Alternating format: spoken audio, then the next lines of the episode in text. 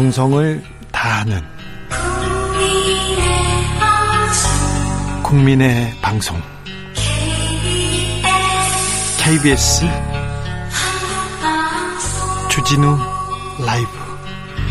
그냥 그렇다고요.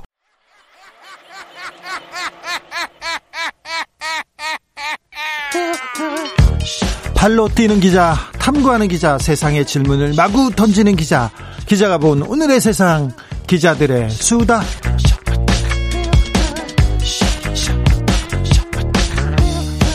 라이브 기자실을 찾은 오늘의 기자는 한결의 김민아 기자입니다. 어서 오세요. 네, 안녕하세요. 아이고 기다리고 있었어요. 네. 오늘 이낙연 더불어민주당 대표하고 김종인 비대위원장 만났습니까? 네, 맞습니다. 두 분의 만남을 굉장히 기대를 많이 했는데요. 네. 분위기 어땠어요? 일단 분위기는 굉장히 화기애애했습니다. 그 자리 갔어요? 아, 저는 그 자리에는 못 갔고요. 왜요? 요즘에는 코로나 때문에 풀단으로 구성돼서 이제 취재를 하고 있습니다. 아, 그래도 기자는 현장에 가야 되는데 좀 안타까웠겠네요. 그러게요. 제가 옛날에 노무현 대통령 후보하고 정몽준 후보하고 나중에 단일화를 했어요. 단일화를 네. 하고 하자 이렇게 하고 포장마차에 가서 원샷 하는 아. 그거 기억하시는 분들 많을 거예요. 그 소주잔 짠 할 때 그 옆에서 내가 짠하고 있었죠. 아, 그리고 그 다음에 어, 정동영 후보하고 문국현 후보하고 비공개로 이렇게 아 비공개는 아니죠 비공개로 단일화를 하려고 이렇게 그한 성당에서 성당 사제관에서 이렇게 회동하는데 거기에서 내가 옆에서 짠 하고 문을 닫았잖아요. 가, 그래- 가, 셨던 장소가 그렇죠. 굉장히 재밌네요. 그렇죠. 그리고 또 안철수 국민의당 대표가 아 저기 문재인 대통령 후보한테 광화문에서 이렇게 노란 목도리를 넘겨주고. 이렇게 걸어줬었잖아요. 네. 그 노란 목도리 내가 줬잖아요. 아, 현장에 그냥 있었다고요. 네. 아니 기자들은 현장에 있어야 되는데 요새는 현장에 없고 이거는 풀단으로 몇 명만 들어가서 이렇게 적는군요. 네. 지금은 국회도 위험한 상황이어서 그렇게 하고 있는데요. 네. 일단 오늘 이낙연 대표, 김종인 비대위원장의 만남이 주목받았던 것은 또 전임자였던 이해찬 전 대표와의 악연, 네. 기- 이낙연 후보와의 그 그렇죠. 좋은 관- 인연. 관계 있었습니다. 네, 이해찬 대표하고 네. 사실 김종인 비대위원장하고 악연이 있어요. 악연이 뭐냐면요. 어, 민정당 후보로 나왔었나요? 맞습니다. 그 민정당에 그러니까 그 전두환 대통령 전 대통령이 있었던 당에서 그때 노태우 대통령 시절에 예. 어 저기 비례대표 의원을 한 번 했어요. 김종인 그 비대위원장이 음. 위원장이, 네, 그리고 맞습니다. 나서는 저기 관악으로 관악으로 그렇죠. 지역구에 출마했죠. 그죠? 네. 그때 이제 이해찬 또 여당의 김종인 야당의 이해찬이 맞붙었 청년이셨다고. 그렇죠. 네. 맞붙었는데 김종인 비대위원장이 졌죠. 맞습니다. 그런 이렇게 거슬러 올라가면 재미있는 인연이 있는데 이낙연 대표와도 재미있는 인연이 있었습니다. 네. 예. 일단 이 대표와 김 위원장은 1980년도 초로 이제 그 인연이 거슬러 올라가는데 그때 김종인 위원장은 청와대에 있었나요? 그때 어 그쵸. 네, 청와대에 그리고 있었어요. 이제 이낙연 대표는 동아일보 기자 로 일하고 있었을 때입니다. 네. 그때 이제 금융실명제 관련해서 특종을 준 게 바로 김종인 비대위원장이었다고 하더라고요. 네, 네. 저도 그 얘기는 들었어요. 직접 들었는데요. 네, 재밌었습니다. 네. 그리고 나서 이제 17대 국회 때는 같은 당에서 있었고 또 최근에 김종인 비대위원장이 그 미래통합당이죠. 그 4월 총선을 돕기 바로 직전에 가지 않으실 거죠? 이렇게 뭐 공개적인 자리에서 좀 네. 이렇게 질- 질문을 하는 모습이 포착돼서 두 사람의 인연이 꽤 가까운 것이라는 그런 이야기가 많이 나왔었고 오늘도 뭐 만났을 때는 굉장히 화기애애한 분위기가 연출됐습니다. 줄이 그 또 이해찬 대표가 좀 껄끄러운 대신에 좀 사람이 바뀌었으니까 좀 얘기를 하고 좀 관계는 좋았을 거예요. 분위기도 좋고요. 네. 기대도 좀 큰 것 같고요. 일단 어떻게 보면 협치가 가능할까 이런 그 목소리도 나오는데 사실 김종인 비대위원장이 통합당에 온 것은 내년 그러니까 2022년도 대선을 보라 바라보고 온 것이잖아요. 대선에서 이 당을 이기게 해야 된다라는 그 목적을 가지고 있는데 그것의 가장 큰 걸림돌이 사실 지금 현재 대선 주자 1위를 달리고 있는 이낙연 후보가 되는 거겠죠. 근데 오늘 재밌었던 게 네. 김종인 비대위원장 표정이 굉장히 밝더라고요. 어, 왜 그러냐면은. 아, 대선 주자 여론조사에 처음으로 김종인 그 비대위원장이 의미 있는 수치를 내기 시작했어요. 맞습니다. 1%대인데 어, 처음으로 등장했고요. 거기다가 이낙연 대표가 덕담을 했다, 덕담을 했어요. 네, 이게 되게 미묘한 시점인데 네. 이낙연 네. 대표가 어쩌면 미리 알고 있었을 수도 있을 것 같습니다. 네. 오늘 오전에 라디오 프로그램에서 어, 김종인 비, 비대위원장이 대선 출마를 할 것이냐라는 질문을 받고 어, 그럴 수 있다고 생각한다. 네. 뭐 얘기를 바람결에 들은 적이 있다. 가능성이야 늘 있는 것 아니냐 이렇게 언급을 해서 그게 기사화가 됐는데 그 바로 직후에 이제 이 대권 주자 여론조사. 여론조사가 나오면서 어, 1% 받은 거가 이제 네. 나오게 된 거죠. 근데 이 부분에 대해서 저 김종인 비대위원장 그리고 미래통합당의 반응은 좀 어떻습니까? 일단 미래통합당 내부에서도 김종인 위원장이 정말 나갈 것인가, 네. 그러니까 대선에 나갈 것인가, 아, 그럴 리 없다 이런 의견이 반반 정도 있는데 사실 오늘 그 그러니까 최근에 그 여론조사에 나오는 그 인물들의 이름을 좀 보면은 제일 높은 게 윤석열 검찰총장. 아직도요? 네, 아직도 이제 야권에서는 본인, 은 정치인 아니다고 빼달라고 계속 하고 있고요. 네, 네. 그게 아마 10%대가 이제 윤 총장이 홀로 유일하게. 이렇게 나오고 네. 네. 나머지는 거의 이제 1%에서 3% 사이를 오가는 굉장히 도토리 키재가 하고 있는 네. 뭐 안철수, 홍준표, 오세훈, 황교안, 원희룡 이렇게가 있었는데 여기에 김종인 비대위원장이 이름을 이렇게 올렸다면서요? 올렸다고요? 그런 거죠. 그게 네. 참 재밌는 관전 포인트가 될 것 같습니다. 그렇죠. 어, 근데 이 부분에 대해서 통합당에서도 뭐 재미있게 반응합니까?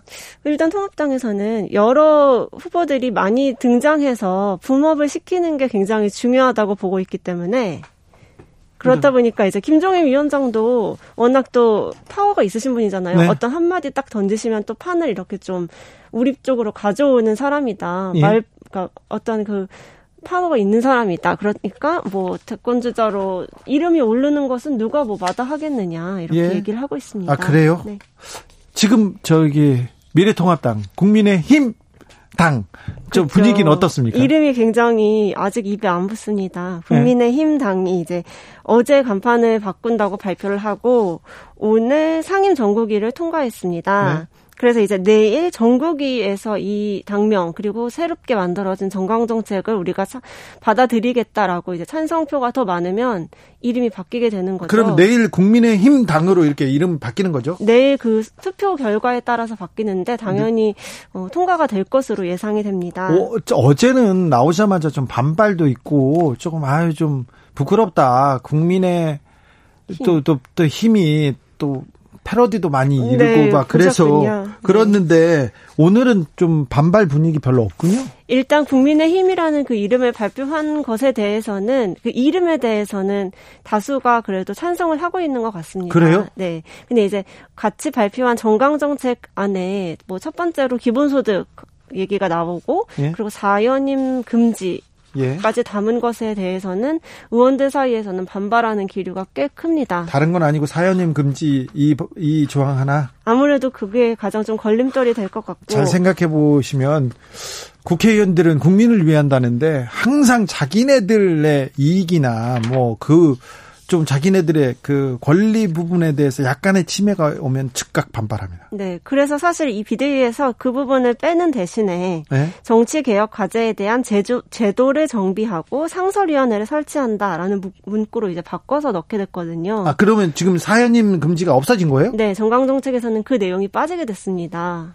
아, 그래요? 네. 네. 네, 뭐, 그 비대위나 정강정책 특위에서는 예? 이뭐 상설위원회를 설치한다라는 부분을 우리가 명시했기 때문에 또뭐 국민들이 사연인 금지를 우리가 사실상 그렇게 하겠다고 말한 것을 기억하고 있지 않겠느냐. 예? 뭐 앞으로 뭐 보시면 혁신하는 모습 보일 수 있을 것이다 이렇게 좀 포장을 하고 있는데 사실상 정강 정책에서는 빠지는 모습이 된 거죠. 아 그렇군요. 네. 자 정강 정책 한두 개가 약간 다듬어질 뿐 국민의 힘 당으로 이름이 바뀐다는 거죠. 그거는 네 맞는 네. 것 같습니다. 근데 음. 사람들이 자 국민의 힘 이렇게 발표를 하니까 국민의당에서 굉장히 환영하고 괜찮다 막 하는 거예요. 보통 보통 웬만한 당 같으면 어이구 왜 우리 이름을 가져오냐 큰 큰 집에서 왜 작은 집 이름을 가져가냐 안 된다 이렇게 얘기할 텐데 어 저기 환영하는 걸 보면 자 국민의힘하고 국민의당하고 좀 합치거나 합쳐서 이렇게 또 가는구나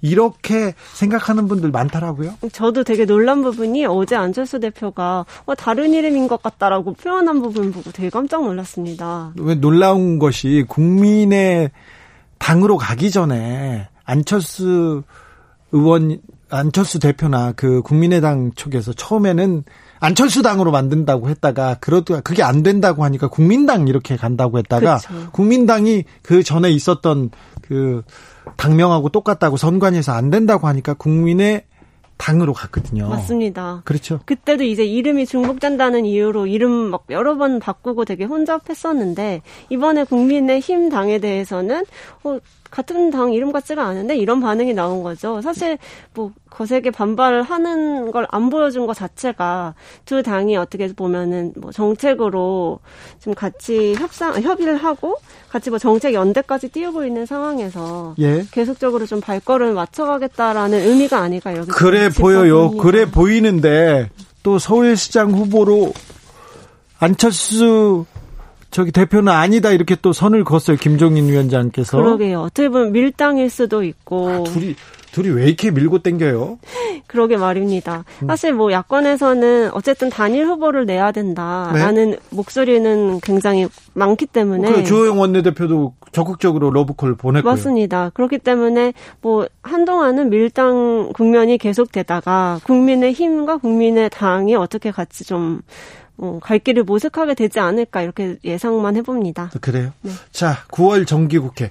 정기국회가 엄청나게 중요합니다. 국회의원들이 이제부터 이제 학기가 학기가 시작돼가지고 공부도 하고 시험도 보고 이게 정기국회예요. 국정감사는 시험이라고 볼 수 있고요. 그래서 이제 본격적으로 달리기 시작합니다. 오늘부터 100일 동안 정기국회가 열렸습니다. 자, 9월 정기국회 오늘 시작인데 뭘 우리가 아, 중점적으로 봐야 됩니까? 네, 일단은 코로나 국회라는 별명을 붙일 수 있을 것 같은데요. 여야 모두 코로나 국면에서 새롭게 이제 만들어져야 될 법안에 대해서는 뭐 서로 정쟁하지 않고 즉각 즉각 통과를 시키겠다라고 약속을 했기 때문에 뭐 청취자분들이나 시민분들이 그걸 이제 여야가 다 약속을 잘 지키는지를 한번 지켜봐 주시면 좋을 것 같고 그렇고요. 네. 그리고 이제 지금 좀 이제 쟁점이 되는 것 중에 하나가 재난지원금 2차로 나올 것이냐잖아요. 네, 이 부분도 좀 네.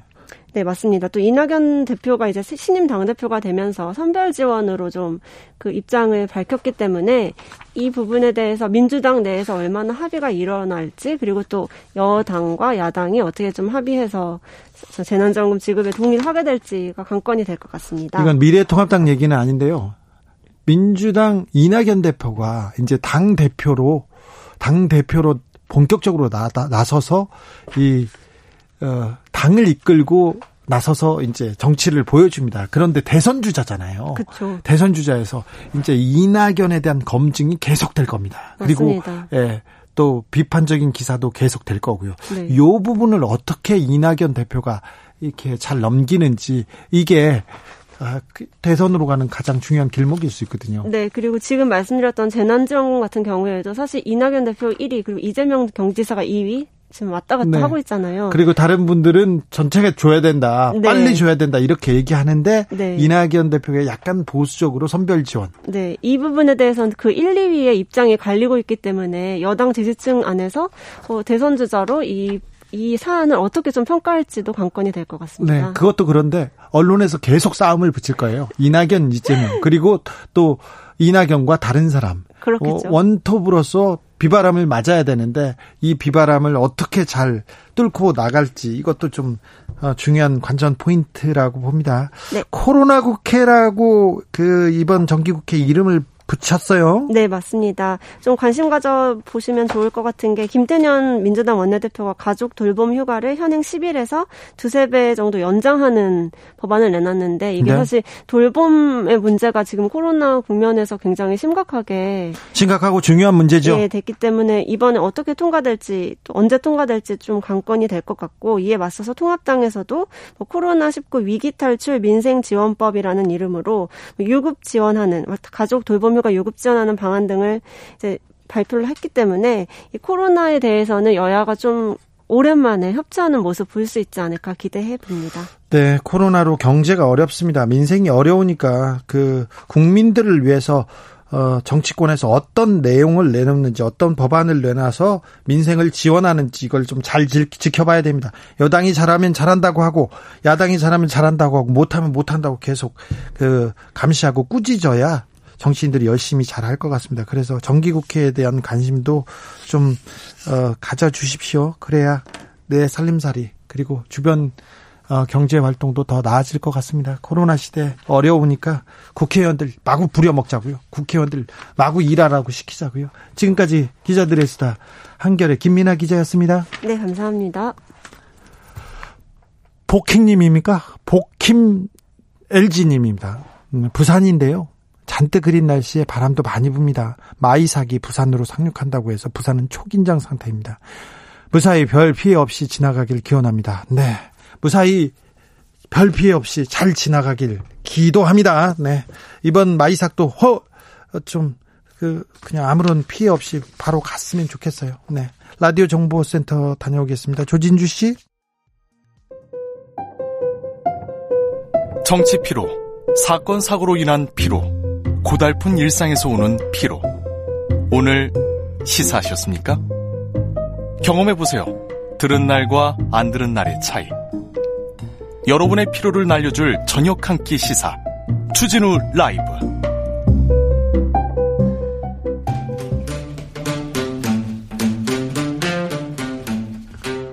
청년이 보고 듣고 느끼는 요즘 우리 사회. 그것이 궁금하다. 청년에게 묻는다. 요즘 뭐하니? 프로게이머 출신 유튜버 황희두 씨 어서 오세요. 네, 안녕하세요. 네. 잘 계셨죠? 네, 잘 지내고 있습니다. 네, 한 주 무슨 일로 바쁘셨어요? 무슨 일로 어, 재미있으셨어요? 약간 이제 8.29 민주당 전당대회 끝나가지고 제가 네. 또그 전준위원이었는데 이제 그 활동을 마치고 이제 좀 밖에서 다양한 일을 좀 벌려보려고 좀 이것저것? 계획하고 있습니다. 네.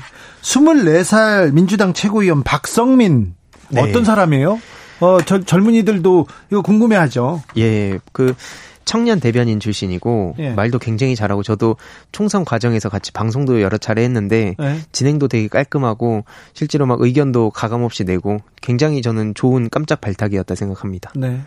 수, 대학생인데, 네. 대학생인데, 저기 최고위원들 경험이 많고, 나이도 많은 분들 사이에서 자기 얘기를 얘기하고, 또 국민의 뜻을 대변하고 그럴 수 있을까요?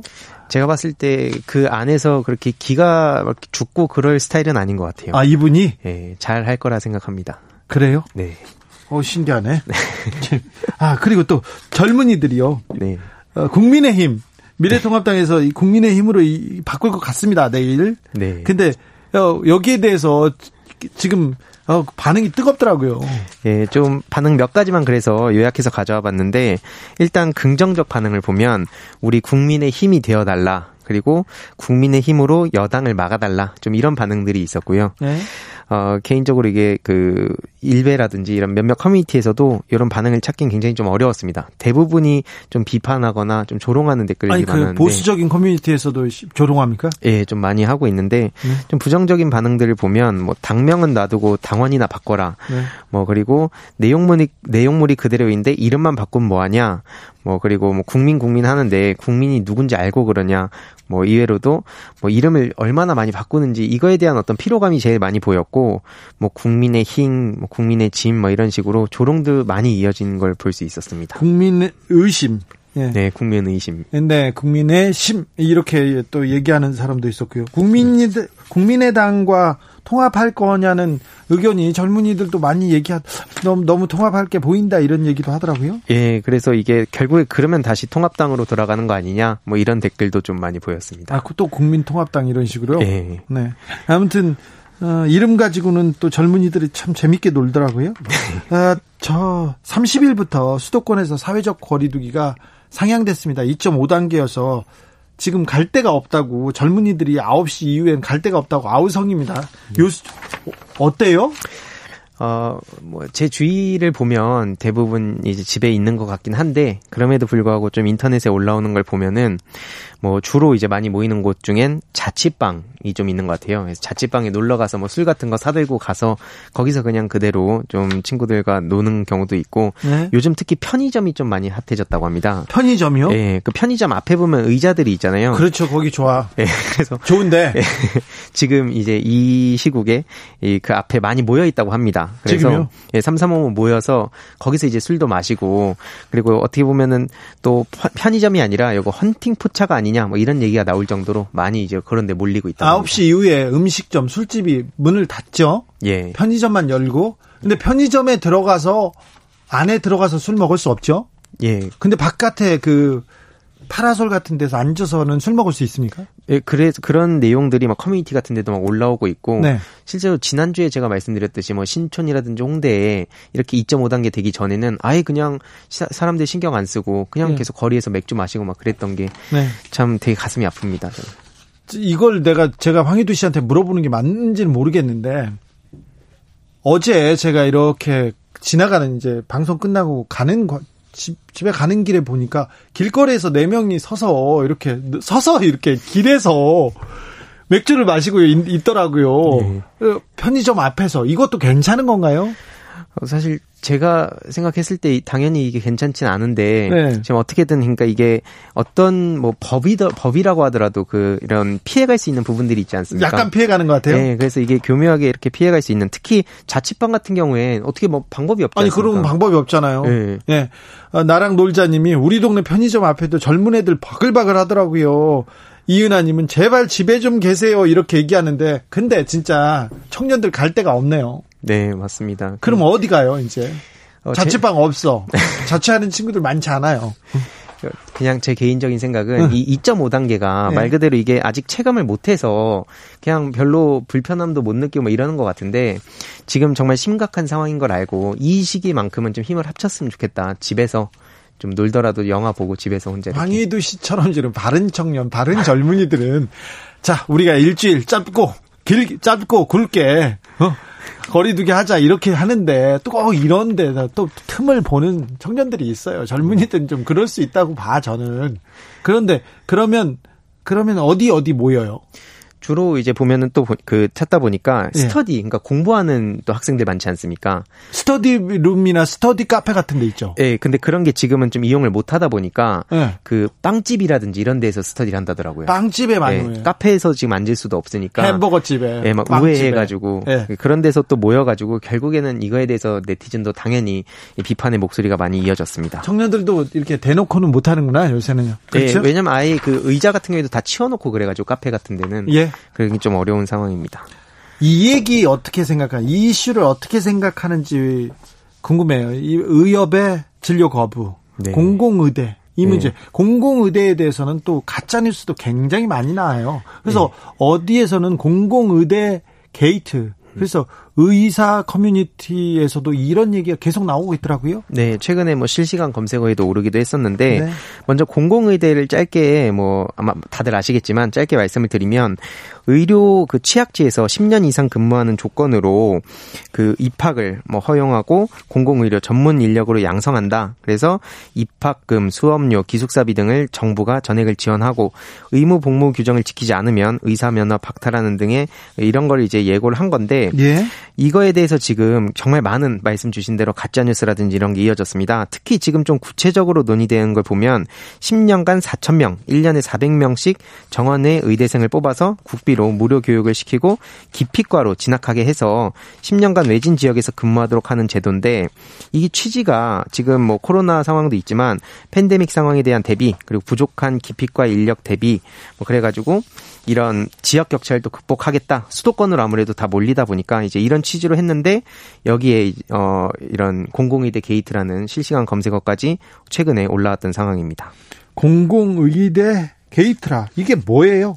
그걸 좀 요약을 해보면 지금 각종 음모론이 난무하고 있는 상황인데 뭐 예를 들어서 지자체 장이나 시민단체가 추천할 수 있다 이 신입생을 추천할 수 있다는 이런 내용도 있었고 또 그 지자체가 공공의대 유치를 하기 위해서 여론 조작했다는 의혹도 제기됐고 뭐 그러면서 최근에 그 국민청원 까지 게시판까지 올라와서 공공의대 게이트에 대한 철저한 진상 규명을 요청한다라는 글이 게시가 되기도 했습니다. 네. 내용에는 지자체의 여론 조작 의혹, 법안 통과 전 이뤄진 토지 보상, 입학생 시민단체 추천설 등의 그런 근거를 들어서 이걸 공공의대 게이트라고 규정을 한 겁니다. 가짜 뉴스가 네. 토지 보상, 입학식, 입학생 시민 추천, 시민단체 추천 이런 게 좀 근거가 조금 뭐라고 해야 되나요?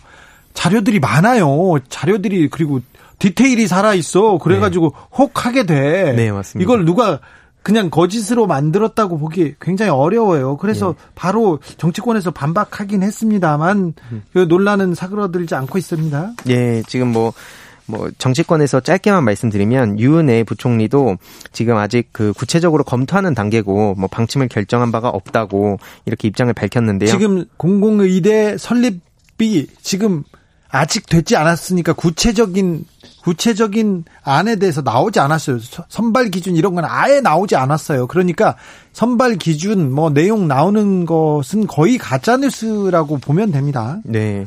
그래서 지금 특히 그 공공의대는 그 최근에 그 서남대 의대 그 관련해서도 정원 49명을 활용해서 설립 추진하는 그거는 의대 정원학대하는 별개로 추진이 되는 건데 이게 막 여러 가지가 짬뽕이 돼 있어가지고 다 섞여버려가지고 굉장히 좀 혼란스럽게 만드는 만든다는 생각이 좀 들었고요. 정치권에서 이 혼란을 좀 부추기기도 합니다. 예, 미래통합당 배현진 의원은 일선에서 노력해온 의사들을 하루아침에 마치 인질범인 듯 매도하며 강행 중인 공공의대 정책을 당장 중단하라고 주장하기도 했고요.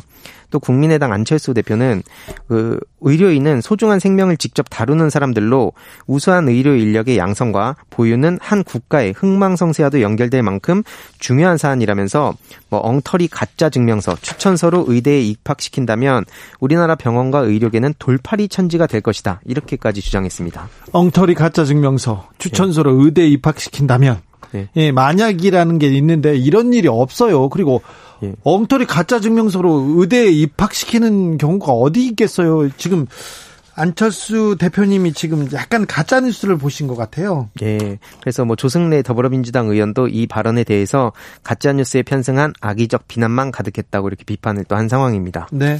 여기에 젊은 층들, 젊은 층들은 특별히 공정에 굉장히 관심이 많지 않습니까? 그래서 조금 좀 반응하는 것 같아요. 좀 즉각적으로 반응한 것 같은데 공공의대 관련해서 가짜 뉴스들 몇 가지 팩트 체크 좀 해주세요. 네, 일단 좀 짧게만 요약을 해보면 지난 8월 24일 보건복지부 카드뉴스 블로그에 좀 올라온 글이 있었는데 거기서 이제 공공의대 학생 선발 관련해서 후보 학생 추천은 전문가, 시민사회단체 관계자 등이 참여하는 중립적인 시도 추천위원회를 구성해서 정부 제시 심사 기준 등을 토대로 시도에 배정된 인원의 두세 배수를 객관적이고 합리적으로 선발하여 추천하도록 할 예정이라고 이런 내용이 있었고요. 이런 내용이 어디에서 올랐다고요? 그게 8월 24일에 보건복지부에서요? 그, 예, 보건복지부 카드뉴스에 이게 올라온 바가 있었는데 네.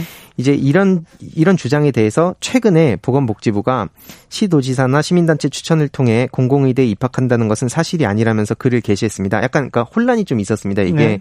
근데 이거에 대해서 마치 진짜인 것처럼 이게 어느 순간 그 게시글이 퍼지기 시작한 거고 이 보건복지부에서는 그래서 공정하고 투명한 선발 원칙을 이행하겠다. 그리고 또 통상적인 입시에서 반영하는 시험 성적, 학점, 심층 면접 절차 예외 없이 하겠다. 그래서 이 두 가지 원칙에 따라서 공공의료에 헌신할 인재가 선발될 수 있도록 노력할 예정이라고 또 이렇게 밝혔습니다. 보건복지부에서 그 학생 추천은 전문가 시민단체 관계자 등이 참여하는 중립적인 시도 추천위원회 구성. 이 부분이 지금 어, 이 부분이 조금 오해를 사고 이걸 예, 가지고 예. 가짜 뉴스가 퍼졌군요. 예, 예시를 든 건데 이제 그게 진짜처럼 이렇게 퍼지기 시작한 거고 예. 좀 심각한 가짜 뉴스 중에 하나는 또 뭐냐면 김복동 장학금 이것까지 지금 인용하면서 계속 그 뭐 시민단체 자녀들끼리끼리 이런 걸 다 이렇게 돈을 가져가고 있다 이런 식으로 이 자료를 만들고 있습니다. 네. 그래서 이에 대해서 김복동의 희망 측에서는 성명서까지 내서 지금 굉장히 좀 상황이 심각해진 그런 상황입니다.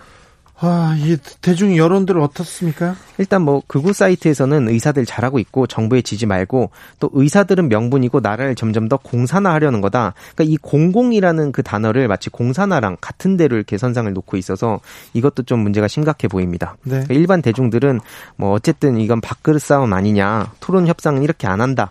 뭐 이런 반응들을 많이 보이고 있습니다. 네. 조금 안타깝습니다. 많이 안타깝습니다. 네. 참 저도 그 공공이라는 그 단어를 굉장히 네. 좀 부정적으로 보시는 분들이 많은 것 같은데 이런 거에 대해서도 앞으로 좀 어떻게 해결할 수 있을지 저도 많이 고민해 보겠습니다. 무턱대고 지금 그 욕할 일이 아닙니다. 가짜 뉴스를 듣고 그걸 기반으로 욕하는 거는 지금 좀 사실관계를 아예 잘못 알고 있습니다. 그러면은 어디 가서요 좀 약간 아, 뭐라고 하냐. 무식하다는 소리 듣습니다. 그러니까 사실관계를 하, 확인하고 거기를 바탕으로 이렇게 비판하는 게 맞는 것 같습니다.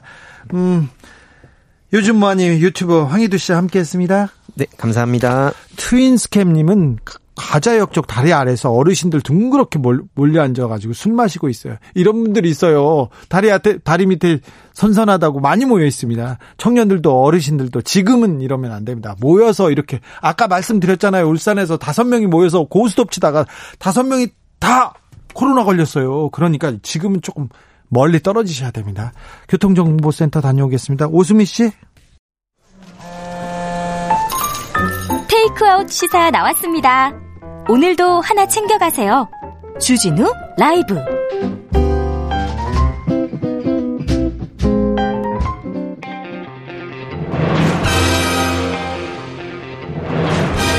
누가 검사에게 절대 권력을 주었는가? 2020년 정의의 칼끝이 검찰을 향한다. 검사들이여 초심을 찾아라. 초지 일검.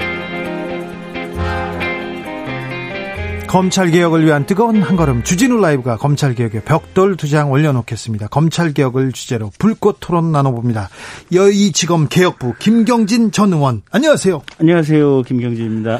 김남국 의원 어서 오세요. 네 안녕하세요. 안산 단원노래 김남국입니다. 네. 2주 만에 봅니다. 2주 만에 보니까 반갑죠? 네, 너무 반갑습니다. 네. 김경진 의원님 네. 어떻게 보내십니까? 잘 놀고 있어요. 할 일이 없어서.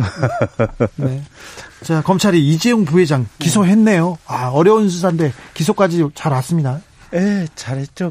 기왕이면 지난번에 영장이 발부됐으면 좀 더 명확했을 텐데 이제 그 부분은 조금 아쉽기는 한데 전체적으로 기소할 수밖에 없는 사건인 것 같고요. 예.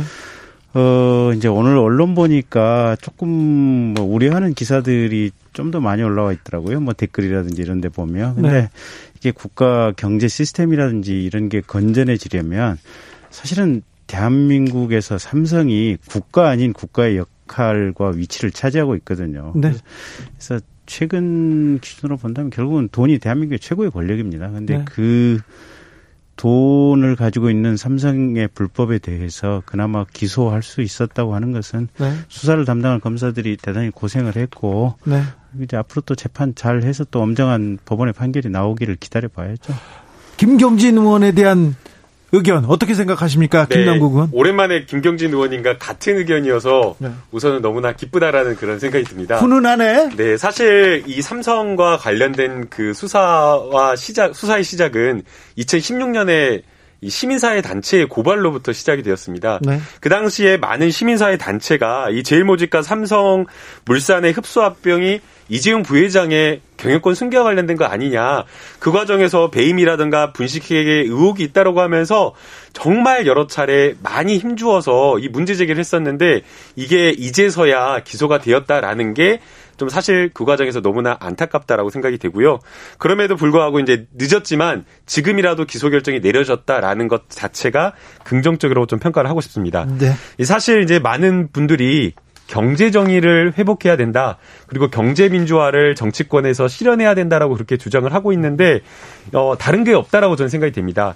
경제 정의라고 하는 것은 결국 경제 권력이 가지고 있는 데에 대해서 법과 원칙이 공정하게 동일하게 적용될 수 있다라는 것을 저는 어 의미한다고 보이고요. 그런 점에서 이번에 기소가 어, 그 시작이라고 저는 생각이 됩니다. 네. 뭐 앞서 김경진 의원님께서도 지적을 해주셨는데 사실 재벌에 대한 기소 있을 때마다 항상 이런 이야기 나오거든요. 이번에도 또 기사를 좀 찾아보니까 이런 제목의 기사들이 있더라고요. 사법 리스크, 수사 리스크의 단식, 경영권 공백 현실화하나, 우리 경제가 신음한다, 뭐 이런 내용의 기사가 있는 거예요. 그러나 이런 어떤 논란은 이미 10여 년, 20여 년 전에 종식되어졌어야 되는 것 아닌가. 삼성 주식 오늘 떨어지지 않았고요. 오히려 삼성 계열사 중에 오른 주식들도 있었습니다. 오히려 이것은 사법 리스크, 수사 리스크가 아니라 오너 리스크로 이렇게 평가하는 게 옳다라고 보입니다. 김경진 의원님. 예. 검사 입장에서 음. 언론들이 이렇게 기사 쓰는 거좀 음. 웃기죠. 그때 검사가 보는 언론. 그러니까 제가 그 최순실 청문회 때 네. 그때도 이재용 부회장이 이제 증인으로 나왔었죠. 그렇죠. 그때 쓰까 쓰까 하면서 쓰까 네. 요정이었죠. 김경진 의원님. 네, 뭐별 중요한 건 아니고요. 네. 그 그때 어느 의원님께서 아마 이런 질문을 하셨던 것 같아요. 조금 기억이 조금 불분명하긴 한데 삼성이 이 시점에서 광고비 지출을 얼마를 하느냐. 네. 그러니까 결국은 대재벌이 언론을 통제하는 방식이 광고비를 지출하는 거거든요, 보면. 그래서 이 광고비를 가지고 언론사, 언론사 사실은 기자들도 밥 먹고 이게 사, 사기업에 고용돼 있는 사람들이니까 기본적으로 정의를 목적으로 하고 어떻게 보면 진실 규명을 위해서 싸우는 투사들이 기자들이긴 하지만 또 회사 입장에서 또 약간 다른 점이 있거든요. 그러니까 이제 그런 방식으로 통제를 하는데 결국 그 이제 여러 가지 참 고민되는 지점들이 있죠. 근데 오늘 저기 그 박용진 의원이 이제 이 보도 자료 아마 논평을 냈, 냈었던 것 같더라고요. 네. 근데 이 삼성 이재용 기소와 관련해 가지고는 20대 국회에서 아마 박용진 의원하고 그 정의당의 심상정 의원하고 몇 명 없었어요? 예, 두 분이 이제 이거 이 문제 집중적으로 계속해서 문제를 삼았던 것 같고 네. 그 검찰도 이게 수사심의위원회에서 뭐 불기소 이렇게 공고되고 그랬지 않습니까 보면 네. 아마트면 사건이 사장될 뻔했는데 이제 결과적으로 이제 기소가 됐고 그래서 이런 과정을 통해서 대한민국의 기업이나 모든 체제가 좀 투명해지고 정상화로 가는 흐름 속에 있다. 그리고 이게 삼성이 건강해졌으면 건강해졌지 더 나빠지지 않기 때문에 국민 여러분들께서도 크게 불안해하실 이유는 없는 것 같아요. 보면. 네. 검사들도 거의 대부분 이런 생각이죠. 다 똑같죠. 근데 검사들이 지금껏 지금껏 삼성 수사는 굉장히 좀 두려워했어요. 아니 그만큼 삼성이 이제 대한민국 권력의 정점이라니까요. 옛날 예. 그 노무현 대통령 저기 그 구속되기 전에 권양숙 여사하고 나눴다는 대화들이 있잖아요. 보면 네. 그게 퇴임하고 봤더니 이게 돈 가진 사람이 최고 권력자더라 뭐 그런 얘기들이 있잖아요 보면 대통령 시절에 네. 권력은 이미 어. 음, 제, 이미 제, 제게로 권력이 넘어, 넘어가 있는 거예요. 그러니까. 그런 얘기였습니다. 네. 자 본격적인 토론 이어가기 전에 팩트 체크 좀 해보겠습니다. 지난 2주 전에 마지막 토론의 말미에서 김경진 의원이 얘기했습니다. 검찰이 처벌할 건 제대로 처벌해야 되는데 현 정부가 처벌 못하게 차단해버렸다. 그러니까 김남국 의원이 전 정권에서는 행정, 청와대 행정관 수사하는 것조차, 것조차 막았다. 그러니까 김경진 의원이 아니다. 이렇게 얘기했지 않습니까? 그 부분에 대해서 김경진 의원에 대한 얘기에 대해서 김남국 의원 할 말이 있어요? 우선 뭐 김경진 의원님께서 말씀하실 것 같은데. 네. 작가님이 자료를 잘 찾아주셨더라고요. 네. 그러니까 그 이명박 친형 이상득 전 의원. 네. 그때 아마 이명박 대통령 때 구속이 됐었던 것 같아요. 네, 구속됐죠. 네. 구속됐고 아마 실형 선고 구속됐죠. 네. 네. 그리고 병원에 있었지만 구속됐습니다. 그때 네. 저축은행에서 네. 그리고 코오롱에서 7억 원 현금 받은 거 있었고요. 네. 그리고 파이시티를 비롯한 무수한 의혹이 있었어요. 포스코도. 그렇죠. 워낙 그, 그 이명박의 가장 최측근 뭐 정권 탄생의 공신이라고 했던 그 방통위원장 했던 최시중 씨. 예, 최시중 씨. 예, 돈 받아서 구속됐습니다. 예, 거기도 구속됐었고. 네. 천신일 씨도 천신일 씨 거기도 뭐 이명박의 뭐 치, 친구라고 했다나 뭐. 뭐 그, 근데 김경진 의원님. 자, 그래서 제가 공부를 좀 더 해왔는데요. 그렇지. 잠깐만 한마디만 예. 할게요. 그런데 지금은 수사 저기 그때 그분들은 죄질이 진짜 나쁘잖아요. 지금도 나빠요. 지금도 나쁘다고요? 네. 어떻게 자 김남국 갑니다.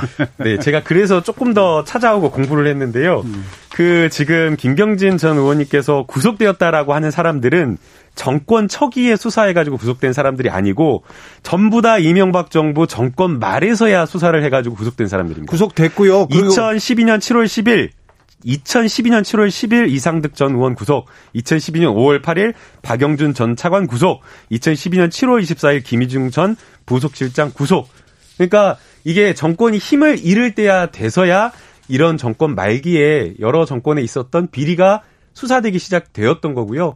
정권 초기에는 제대로 된 검찰의 수사가 없었던 겁니다. 뭐 물론 이게 이명박 정부 시절에 있었던 기사는 아닌데 2010년 13년 12월 12일에 이런 기사가 있었습니다. 당시에 이제 최동욱 전 검찰총장의 혼외자 아들 사건이 논란이 있었는데요. 그때 개인정보 유출과 관련되어서 검찰이 아주 의욕적으로 수사를 했는데 다 압수수색하면서 열심히 수사를 하는데 핵심 주요 혐의자라고 하는 청와대 총무비서관실의 행정관에 대해서는 압수수색을 안 한다라고 하면서 그 당시에 이 결국에는 청와대의 눈치 보기 아니냐라고 하면서 이런 비판 기사가 경향신문에 실렸었거든요. 그래서 제가 지적하고 싶은 것은 과거에 이명박 박근혜 정부 시절에는 이렇게 정권 초기에 힘 있을 때에는 검찰이 눈치 보기 수사를 했었는데 지금 정부에서는 이 조국 전 장관에 대한 수사나 이런 것들을 보면 정권 초기에 그리고 검찰 개혁을 하려고 한 전 장관에 대해서 표창장이라고 하는 어떻게 보면 어, 혐의가 성립되기 어려운 그런 거에 대해서 대대적인 어떤 압수수색을 했다라는 점에서 과거의 정권의 정권과 지금의 정권의 좀 검찰을 대하는 것과 좀 다르고 그리고 과거에서의 어떤 정권의 검찰과 지금 정권의 검찰이 다르다. 그걸 전 이야기하고 싶었던 겁니다. 김경진 의원님. 그 그건 맞죠. 그러니까 이제 이명박 정권 4년 차나 5년 차 때 구속되고 뭐 이랬던 건 맞는데 네. 이 사람들이 돈 받고 이랬던 시점이 이명박 정권 출범하고 한 2년 차, 3년 차 이쯤에서 받았을 거예요. 그러니까 그게 받고 나서 시간이 한 1년, 1년 반쯤 흐르다가 이제 사건이 조금 익어가면서 첩보가 검찰로 들어오고 그러면서 수사가 진행돼서 구속됐기 때문에 무슨 특별한 상황은 아니에요. 그리고 요번에 수사했던 뭐 조국 전 장관이라든지 손혜원 의원이라든지 이런 부분들은 사실은 그 전 거잖아요. 타, 이밍 보면. 네. 조국 장관 같은 경우는 그 몇 년 전 것들이잖아요. 보면. 그러니까 네. 구조적으로 시간상 그렇게 될 수밖에 없는 거예요, 그거는. 시간이 지나가면 그렇게 될 수밖에 에, 예, 없다. 무슨 특별한 상황이라고 얘기할 수 있는 건 아니에요. 근데 조국 전 장관과 손혜원 어 저기 의원 네. 전 의원 이 권력형 비리라고 볼 수는 없잖아요. 손혜원 의원 같은 경우는 어쨌든 본인이 국회의원 되고 나서 계속해서 했던 거 아니에요, 보면. 네. 그 일종의 권력을 유지해서 정보를 받아서 그와 관련해서 거기에 투자를 하고 뭐 부동산 차명 매수를 하고 뭐 이렇게 했던 거 아니에요. 네. 이걸 못하게 하지는 않았잖아요. 검찰을 이 현 정권에서는. 근데 옛날 같으면 아마 그 구속영장 청구됐을 거요. 누구요? 손혜원 네. 전 의원요? 네, 네. 그 법리적으로 그, 렇게 심플한 문제입니까? 이건 명확한 범죄입니까? 권력형 비리입니까? 아니 권력 국회의원이라고 하는 공직을 이용해서 그 정보를 받은 거 아니에요 보면. 네. 그게 권력형 범죄지 뭐예요? 근데 음. 저는 볼 때 사회자가 한쪽 한쪽으로만 아니 아니 그렇게 아니라 그거 부담스럽죠. 아니 그렇게 아니라 이거 하나 물어보자고요. 네, 네, 네. 근데 검찰이 네. 조국 전 장관도 저렇게 수사하는데 네. 여당 사람들 무서워서 안 한다, 못하게 한다. 그거는 동의하기는 어렵습니다. 아니 그래서 조, 조국 이후에 예. 검찰이 얼마나 처절하게 깨져 나가고 있는지를 전 국민이 지금 보고 있잖아요.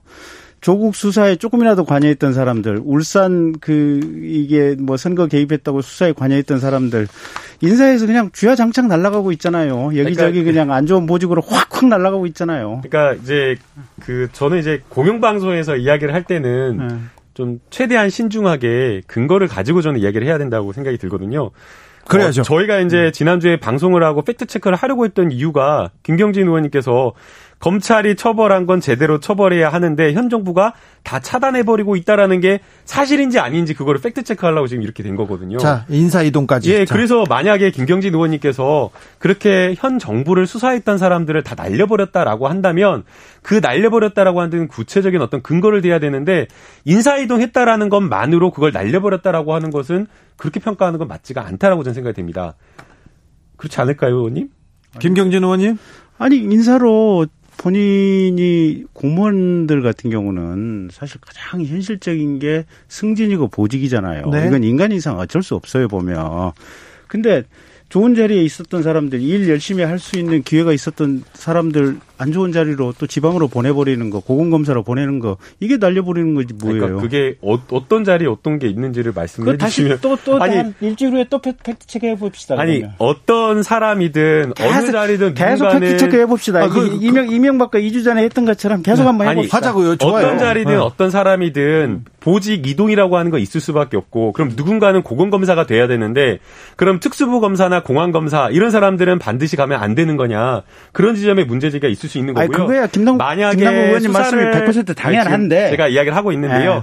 그 만약에 김경진 의원님께서 수사를 하고 있는 그 권력형 비리를 수사하고 있는 수사 검사를 수사 도중에 수사를 못하게 날려버렸다라고 한다면. 음. 그걸 그렇게 전부 다 했다라고 한다면 그런 비판이 있을 수 있다라고 생각이 됩니다. 음. 그러나 지금 이 문재인 정부에서 이 인사를 할 때 과연 그런 일이 있었는가?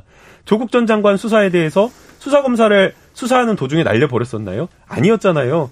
압수수색과 관련되어서도 방해를 하거나 오히려 문재인 대통령 청와대나 이런 부분에 있어서 발언까지 신중하게 하고 조국 전 장관에 대한 기소가 다 끝난 다음에 거기에 대해서도 아주 조심스러운 멘션을 했기 때문에 이런 걸 가지고 무조건적으로 그렇게 일방적으로 좀 매도하는 것 좀 문제가 좀 있다라고 저는 생각이 됩니다. 그 뭐 어쨌든 우연인지 세계일보 기사를 제가 그대로 한번 읽어드릴게요. 네. 세계일보일까요? 이게 한국일보가 아니고 세계 오늘 아마 이게 사설에 올라온 기사 같은데 법무부가 현 정권 관련 비리 의혹 사건의 수사뿐만 아니라 재판까지 좌초시키려고 한다는 점이다. 김태은 서울중앙지검 공공수사 2부장 등 청와대의 울산시장 선거 개입 사건 의혹 수사와 공소 유지를 맡았던 검사들은 대구지검과 광주지검으로 흩어놓았다. 조국 일가 의혹 관련 수사에 참여하고 정경심 교수 재판 공소유지를 맡고 있는 강백신 서울중앙지검 반부패 수사 2부 부부장 검사는 통영지청으로 발령냈다. 역대 어느 정권도 권력 수사라는 검사들을 노골적으로 물먹이거나 수사팀을 공중분해시킨 적은 없다. 권력 비리 의혹은 잠시 덮을 수는 있어도 결코 없었던 일이 될 수 없다. 그게 역사의 교훈이다. 오늘자 세계일보 사설인 것 같습니다. 근데 김경진 의원님 역대 네. 어느 정권도 네. 자 잠깐 잠시만요. 문제가 저기 약간 껄끄러운 검사를 다른 데로 보낸 예가 없습니까? 아니 그러니까 아니 속칭 비판을 했던 독재 정부나 문제 있던 정권의 시절에 그렇게 한 거 맞아요. 그렇죠. 많았죠. 그때는. 근데 속칭 촛불 정권이라고 하는 민주주의와 정의를 만들겠다고 하는 이 지금 문재인 정부도 똑같은 짓을 하고 있다고 하는 게 답답할 따름입니다. 진 나왔습니다. 김남국 의원. 네, 우선은 그 사설 신문 사설을 들고 와서 내 주장을 강화하는 이런 논리는 맞지가 않죠. 그냥 내 주장을 다른 사람이 읽어주는 거와 마찬가지인데 그게 과연 적절한 토론 방법인지 논리적 주장인지 그걸 그 지점을 좀 먼저 지적을 하고 싶고요. 어 그리고 인사와 관련되어서는 여러 가지 평가가 있을 수가 있다라고 생각이 됩니다.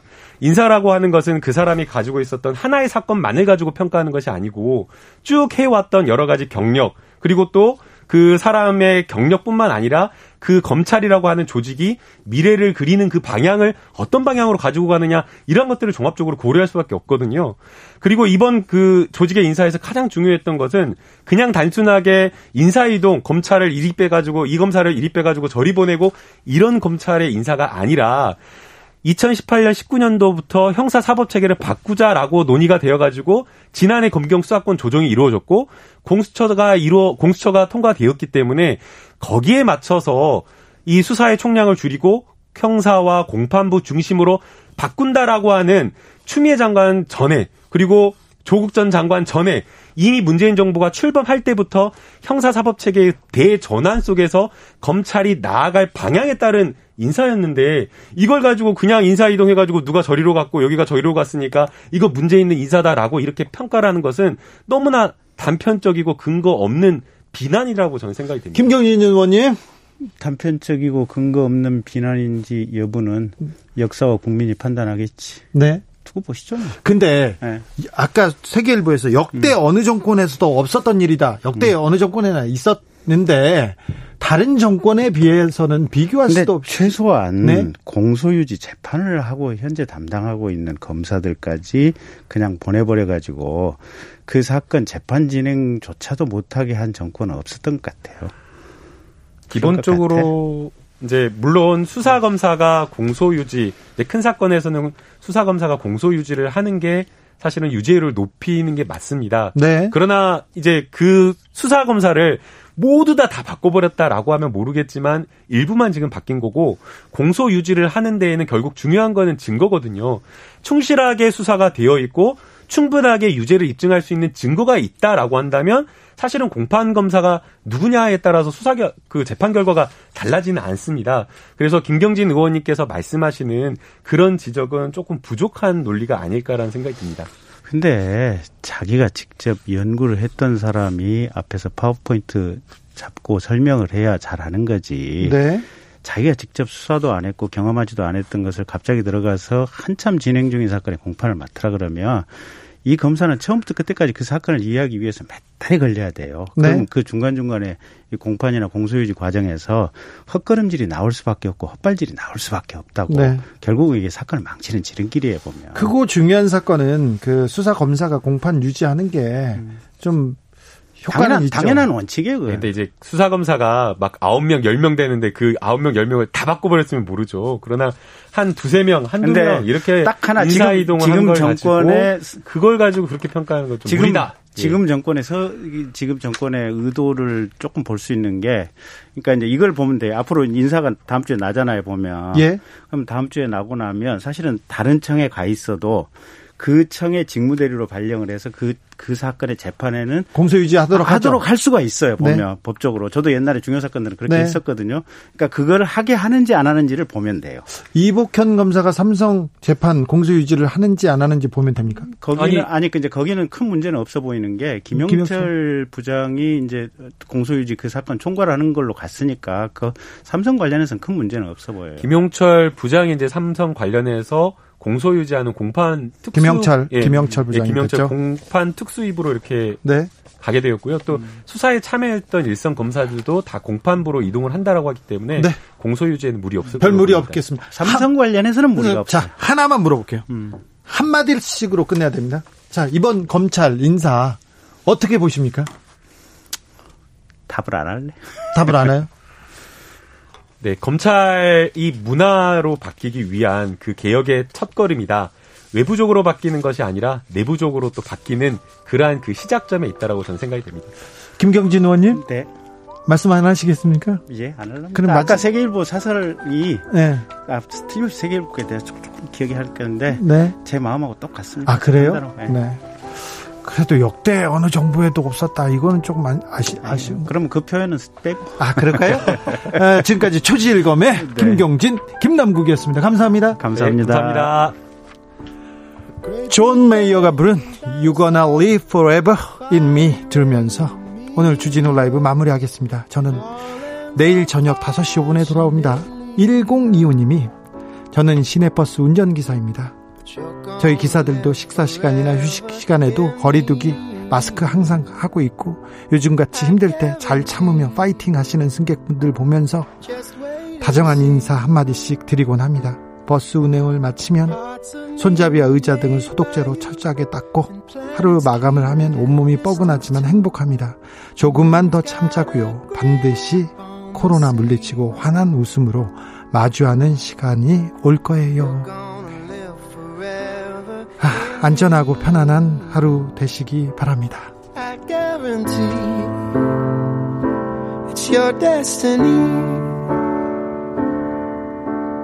Life is full of sweet mistakes and love.